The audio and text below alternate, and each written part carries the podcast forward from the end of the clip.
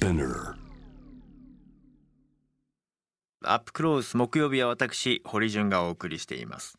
さて今夜は木曜ジャムの恒例月一企画作家の古谷恒平さんに今月のトピックを切っていただく月一古谷恒平。ご自宅とつながっています。古谷さんこんばんは。はい、どうもこんばんは。聞こえますでしょうか？あーあ古谷さんなんか声が跳ねる感じですごい元気な感じが伝わってきますよ。ちょっとね、鼻風邪ひいてたんですけど、うん。ようやく治りまして、ね、あよかった。声が調子がいいという感じですね。そしてね、はい。古谷さんが出された新刊あ「えーはい。毒親と絶縁する」これもかなりあのー出足好調で。あ、そうなんです。ね。あのちょうど10日ほど前に集英社から毒親と絶縁するというですね、えー私のまあ今毒親という言葉はかなり世間に認知されておりますが。まあ、私のもうですね青春時代にあの両親からもうもう冷や水ぶっかけられたりですね、うん。えー個室のドアを除去されたりですね、うん。えー教育費返せとか怒られたりですね、うん。まあ、全て勉強しないからと、まあ、そういうこの教育の、えー教育という美名のもとにいろいろ虐待を受けてきていろんな苦しい思いをしたので、うん。まあ、今僕も子供持ってますけれども、ええ。お過去にど毒親からそういう虐待を受けたっていう人にももちろん読んでいただきたいですし、う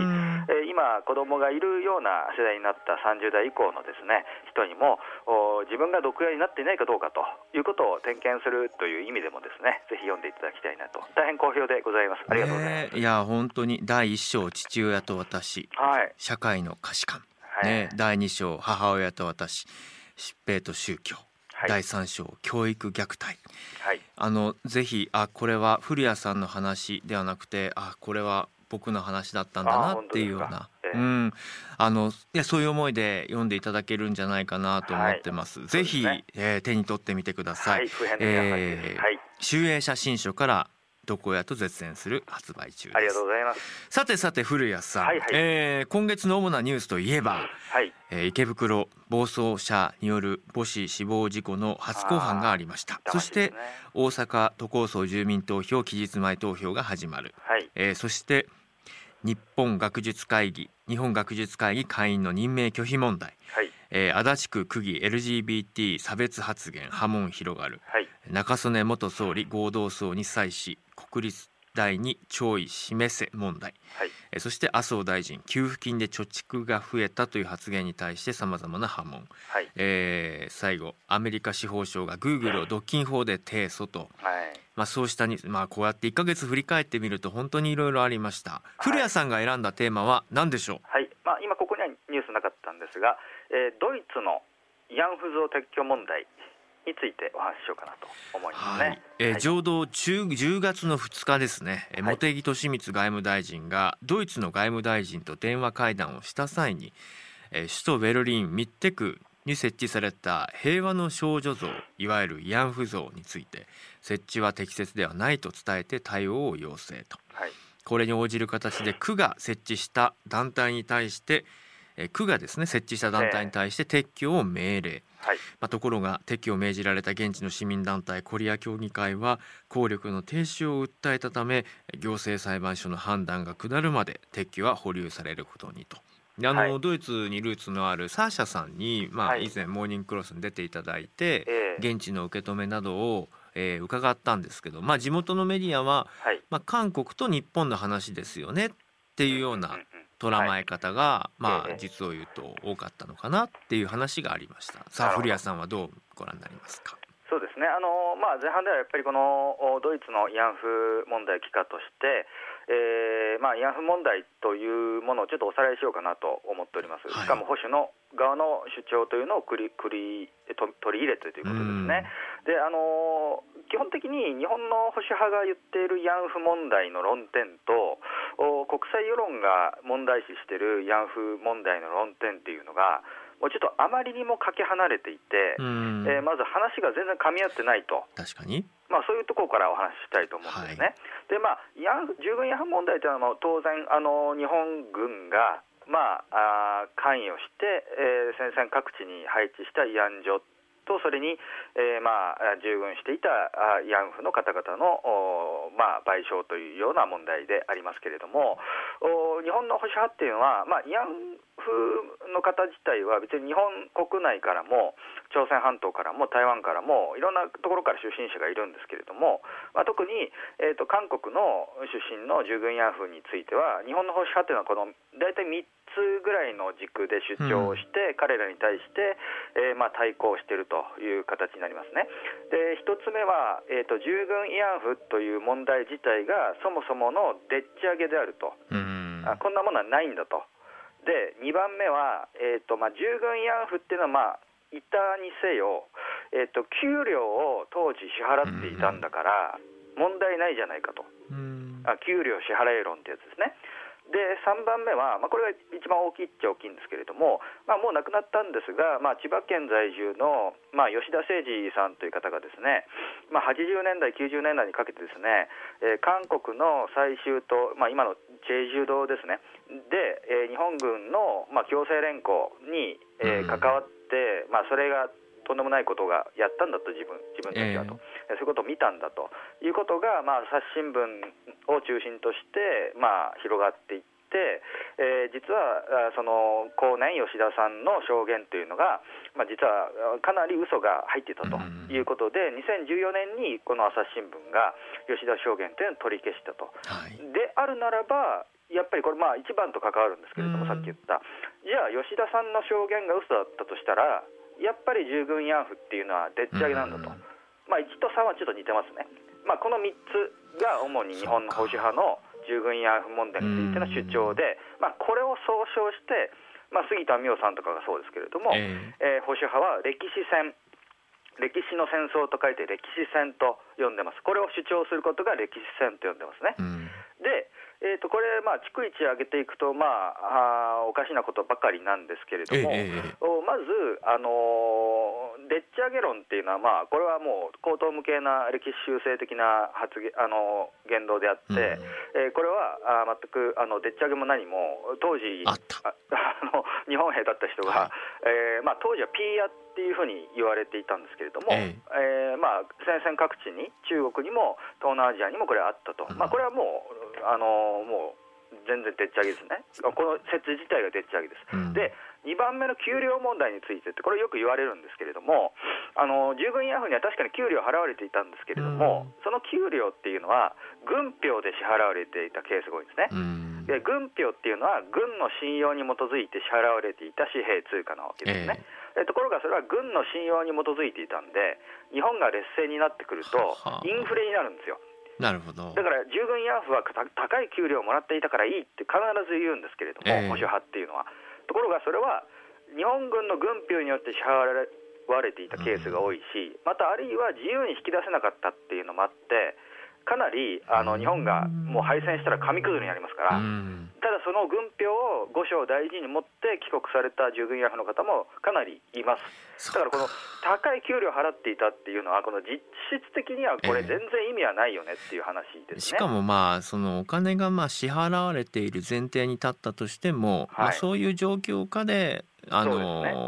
まあ、働かざるを得ない、その現状についてはどう思われるんですか？って逆に問い返したい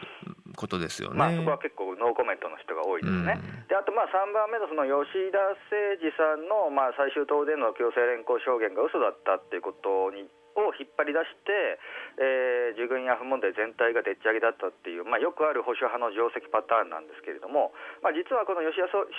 二さんの証言等々を踏まえて、えー、と1996年に国連人権委員会にクマラスワミ報告書っていうのが出されるんですね、はい、まあ、これ有名な報告書で日本軍の戦時性暴力について、えーまあ、報告したものなんですけれども、うん、でこれは、まあ、吉田さんの嘘に基づいて国連で日本のそういう戦争犯罪みたいなものがですね戦時性暴力がまああ反日的な策動でもって言われているんだっていうんですけど、うん、あの保守派の人ってこのクマラスワミ報告書って全部日本語になってるんですけど、うん、全然読んでないんですよ。ああそうですか。クマラスワミ報告書ってウェブで全部日本語になってて、はい、僕も全部読んだんですけど、えー、この中でまあでっち上げ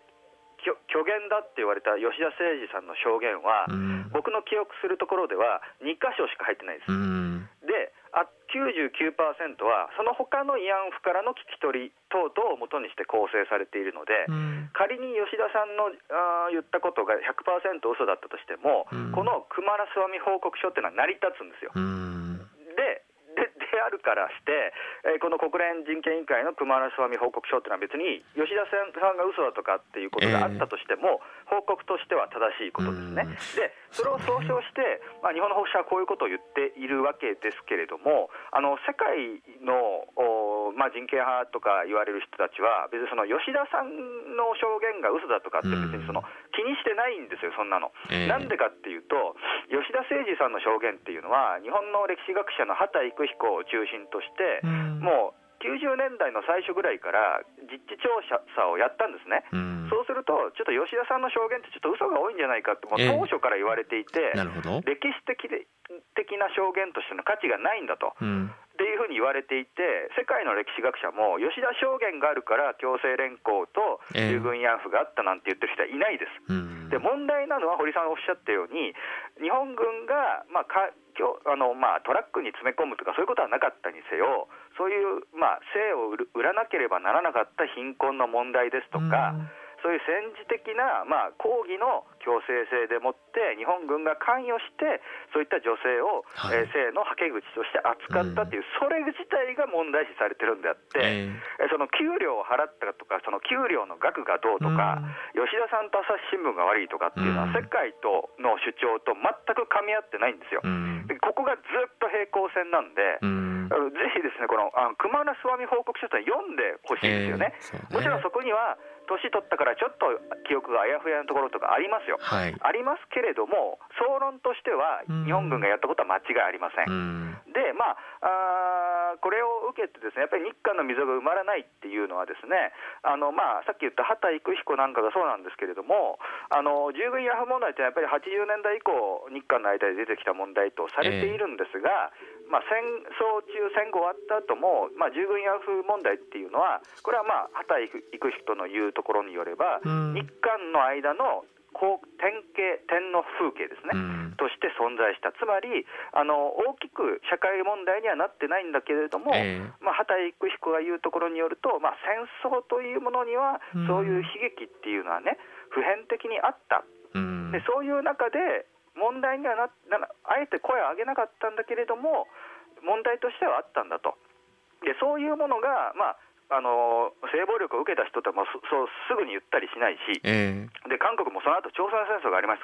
たでしょう、うん、で長らく軍事政権だったからなかなか言いづらいっていうのがあって、えー、だから80年代に出てきたんですけれども、うん、だからそのなんかなかったものがいきなり吉田さん誠司と朝日新聞によって捏造されたとかっていうのは、それは全く嘘で、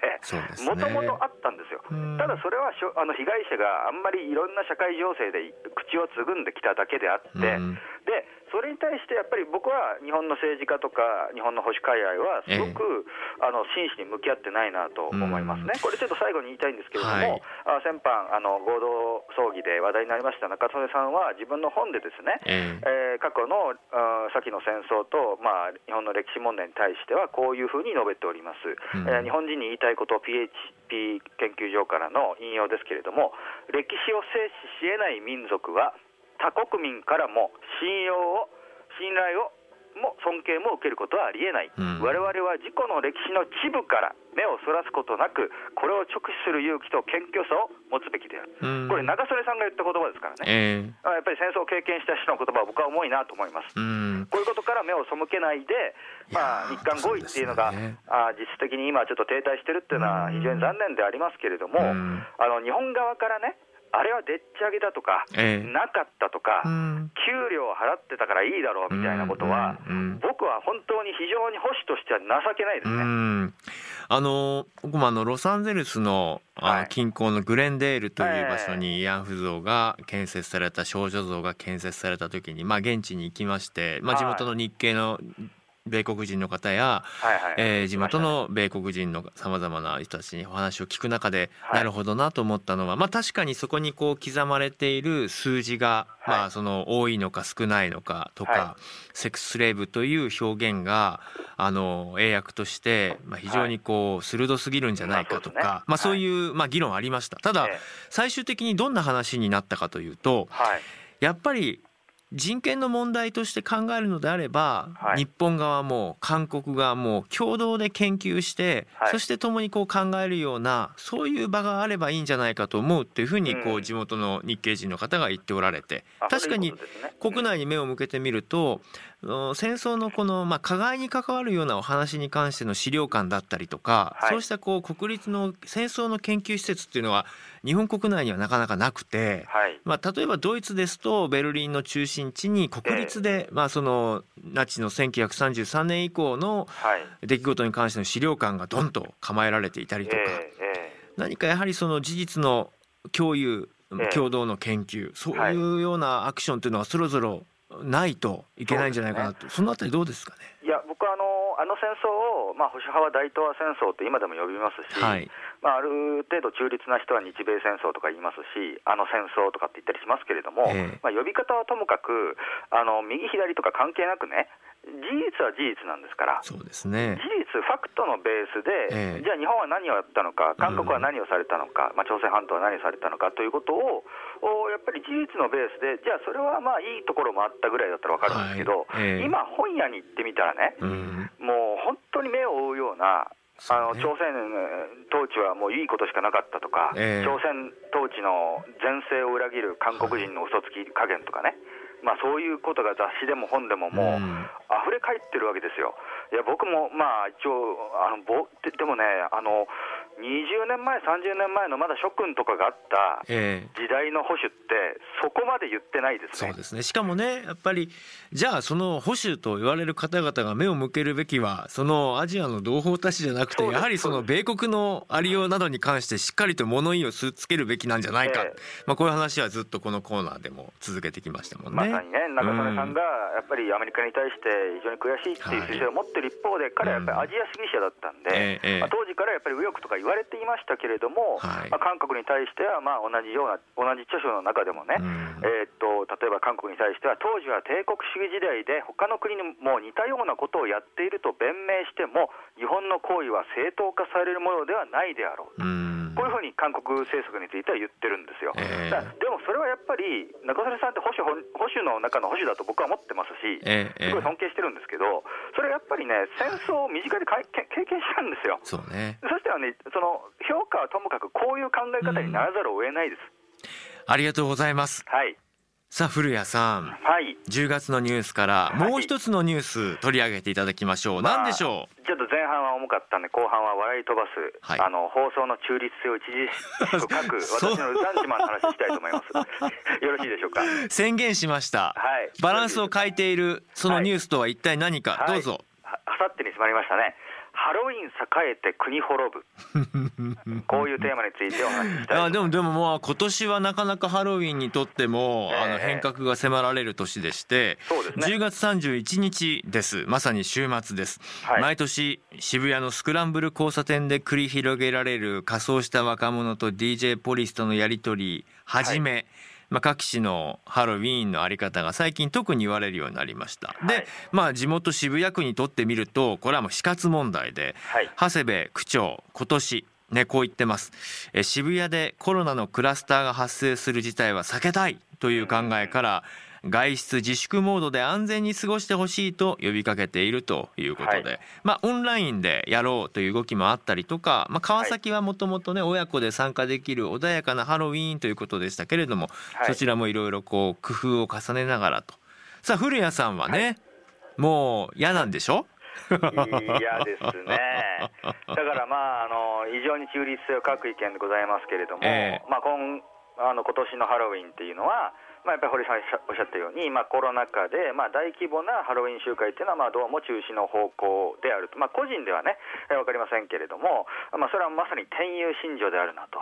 えー、思ったところであります。というのはね、僕はハロウィンの問題というのはいろいろあるんですけれども、まあ、ここからもう本当にルサンチマンにまみれた話なんですが、あのまあ、ハロウィンってもういつ頃から始まったかも定かじゃありませんけど、まあ、恒例行事になりましたよね。なんかいつの間にかでしたね、僕が子供の頃、うん、若い頃っていうのは、ハロウィンがこんなにはね、うん、まあ、ある意味こう商業主義的なものとも結びついたのか、はい、非常に大きなムーブメントとして一つの、まあ、ビジネスチャンスの日でもありますかね。そうですね、うん、まあ、その話もしたいんですがまずあのハロウィンの問題点っていうのは僕はあのクリスマスとかですね、はい、バレンタインデーは、これは認めてるんですよ。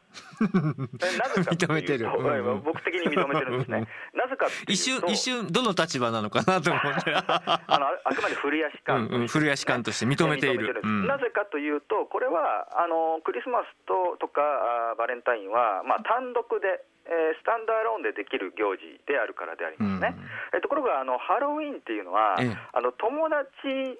の輪というか、はい、友達コミュニティがいないと基本的にはできない、要するに複数形の参加形態なので、まあ、これだけね、便所飯とかぼっちとかっていうふうに、あとまあ、大学で友達の作り方講座みたいなね、えー、そういうことが起こってる中で、えー、もうすでに友達がいて、まあ、楽しいウェイっていうリア充だけに向けられた、えー、まあ、特権的な階級の晴れ、えー、いわゆる非日常なんでありまして、ここには僕は割とこう渋谷とかで六本木で若者があの集まっているっていう報道を見るにつけて、非常に、えー、私たち、僕に代表されるようなその陰キャですよね。あの陰キャ陰キャですよね、うん、それがまあ非常に排除されてるようなですね、うん、そういう気になります。いやでも気持ちわかるわ。僕もですね実は言うとそういうパーティーごととかって苦手なんですよ、はいはいはいはい、本当にあのバーベキューみんなで行こうみたいなのが苦手で。はいはいはい。やっぱりちょっと眩しすぎるんですよね。でなんかね別に何別に特別掘りがっていう感じで直接は言われてないんだけど、なんとなく疎外感を勝手に感じて、なんか余計な孤立感を勝手に感じて、なんかそういう嫌だなっていう感じはわかります。共有できますよ。で今堀さんやはり鋭いなと思ったのはあの眩しいっていう表現を使われましたよね。でやっぱりそのハロウィンっていうものは、まあ、一種の非日常晴れなわけですけれども、えー、あのレンブラントの絵ってありますよね。あ光と影でレンブラントっていうのは、まあ、光と影の魔術師と言われましたけれども、はい、光が当たっているからこそ暗く影が目立つわけですよね。うんえー、そこで陰影というものを、まあ、絵画の中に押し込めてあんだけのすごい作品を、まあ、描いたわけですけれどもこれは僕はあのあのハロウィンの社会的な批評の縮図だと思っておりまして、えー、ハロウィンっていうものが、まあ、なんかまるで若者の、まあ、全般が参加するものであるという形で、うん、光がバーッと当たるとですね僕みたいな陰キャはその光が当たれば当たるほどその闇の部分ですよね、うん、暗い部分に押し込められていくと、まあ、さっき言ったように若者の中でもまあ、コミュニケーション能力ですとか、友達の作り方っていうのはもう多様化しているどころかですね、えー、まあ、二極化してるわけですよ。もう一方ではもう付属校から入って、えー、大学まで行った連中が、まあ、これ僕の恨み節ですけどね。もう連中が呼ばわりですからね。まあでも確かに気持ちはわかりますよ。ね、うん、小学校からのだいぶ、そうそうそうそう。で、一方ではもう、あの、普通に進学してきた子は、もうそこからもう学力格差ならぬ友達格差みたいなのが出てきて、でそういう人たちが、まあ、友達ののあんまりできない人たちが、まあ、単位の、まあ、相互交流みたいな勉強の相互交流ができなくて中退していくっていうのが、ある種の今、社会問題になってるわけですね。でこれに僕は拍車をかけるんじゃないかというこう心理的な意味、社会的な意味でのハロウィンの功罪っていうのは僕はあると思いますね。あまりだから光を強調しすぎるっていうのはなんかあの実は影の部分もことさら強調されるんだっていうことをぜひこのハロウィン問題で覚えていただきたいなと思いますね。でもう一方はですね、さっき堀さんが言ったように、ハロウィンの経済効果なんですよね。これはよくあのハロウィン肯定派から、いや、ハロウィンはいろいろ、まあ、その騒音とかいろいろ問題あるけれども、経済効果があるんだと、で大体まあ、ここ3年ぐらいでハロウィンの経済効果が大体1300億とか1200億とかって言われてるんですよ。これはどのぐらいの額かっていうと、イージス艦1隻作る、イージス艦1隻作るのに大体1700億って言われてますから、まあ、それよりちょっと安いぐらいですよね。どんだけすごいか分かると思うんですけれども、ただ、ただこれはね、僕は、もう極論言っちゃえば突き詰めていけば GoTo トラベルと同じだと思うんですよ。どういうことでしょう？なぜかっていうと GoTo トラベルで例えばその高級温泉とかですね、はい。高級旅館とかが結構こう予約でいっぱいだっていう報道がなされてますよね。でなんでそうなってるかっていうと安いから補助があるから止まってるわけですね。うん。ということはもともと正規の値段ではなかなか手に届かないんだけど、まあ、例えば3500円とか、うん。まあ、実質的にもうちょっとの補助があるから行く、でうん。これを切な消費、切な的消費という僕は呼んでるんですね。はいつまり安いからその時にふっと行くと、うんところが普段は節制生活をしてるわけですよ。ええでハロウィンっていうのも主体になるのは若者ですよね。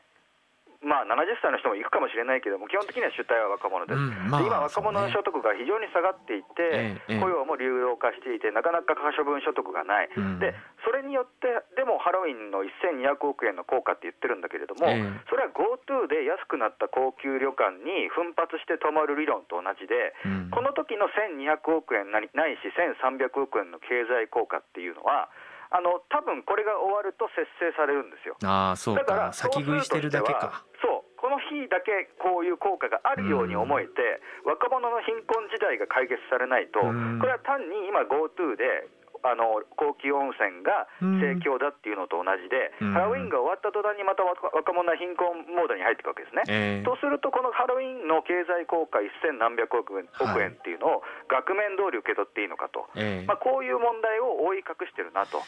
確かに。あのー僕も以前あのちょっと取材したことがありますけどやっぱはりね、ハロウィンの衣装一つとってもいろんな経済の情勢が反映されているな、まあ、ドン・キホーテをはじめとしてね、はい。まあ、ある程度抑えた価格のものが大量に生産されたものをまとってもしくははい。まあ、自分でつなんかやっぱりそういう本質的な部分をこれメディアがいけないんですかねメディアはそういうところをもっと伝えるべきなんだという提言にも、まあ、聞こえましたが。うんメディアももちろんいけないでしょうし、うんあの若者のなんかこの中にある、まあ、格差ですとか、非正規雇用とかが、これによってなんかこう、ぼやけちゃう気がします、僕は。うん本当はみんな節約して、この日のために消費する、だから千何百億円の効果が出ているに過ぎないのに、切な消消費をしているに過ぎないのに、なんか若者には元気があったり、まあ、こういうまだいわゆる晴れ的な非日常を楽しむ余裕があるんだっていう感じで、えー修練されていくのが怖いですよね。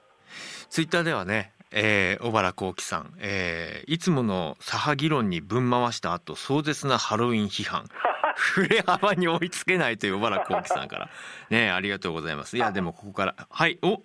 う一個だけどうぞ時間あります。あのハロウィンでよくゾンビの格好するじゃないですか、あありますね。あれが僕は気に食わ 気に食わないですね。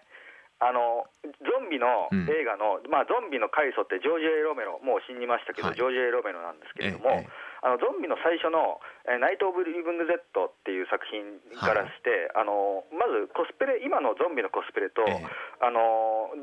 ゾンビ映画の系譜って全然違うので。そうですか？どういう違いですか、あまず最初、ゾンビは、はい。あのえロメロのゾンビはまず歩くところ始まって、ええ顔は真っ青です。うん。でその真っ青の化粧が取れていって、ええ。ー次第にその、まあ、クリーチャーっぽくなっていって、うん。でロメロの後のポストロメロはえーゾンビが走るっていうところまで今進化してるんですね。あ確かに。だからそれを確かにやってほしいんだけど、ええ。ウェイとかって騒いでるだけでしょ。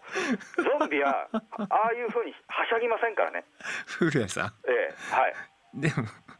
いいないいないんでしょ？ゾンビってもともと。いやまあまあまあロメロが作ったものですけどね。うん、だからそういうなんかロメロに対するリスペクトも感じられないな。はい、はいはい。はい。いやありがとうございました、はい、ありがとうございました。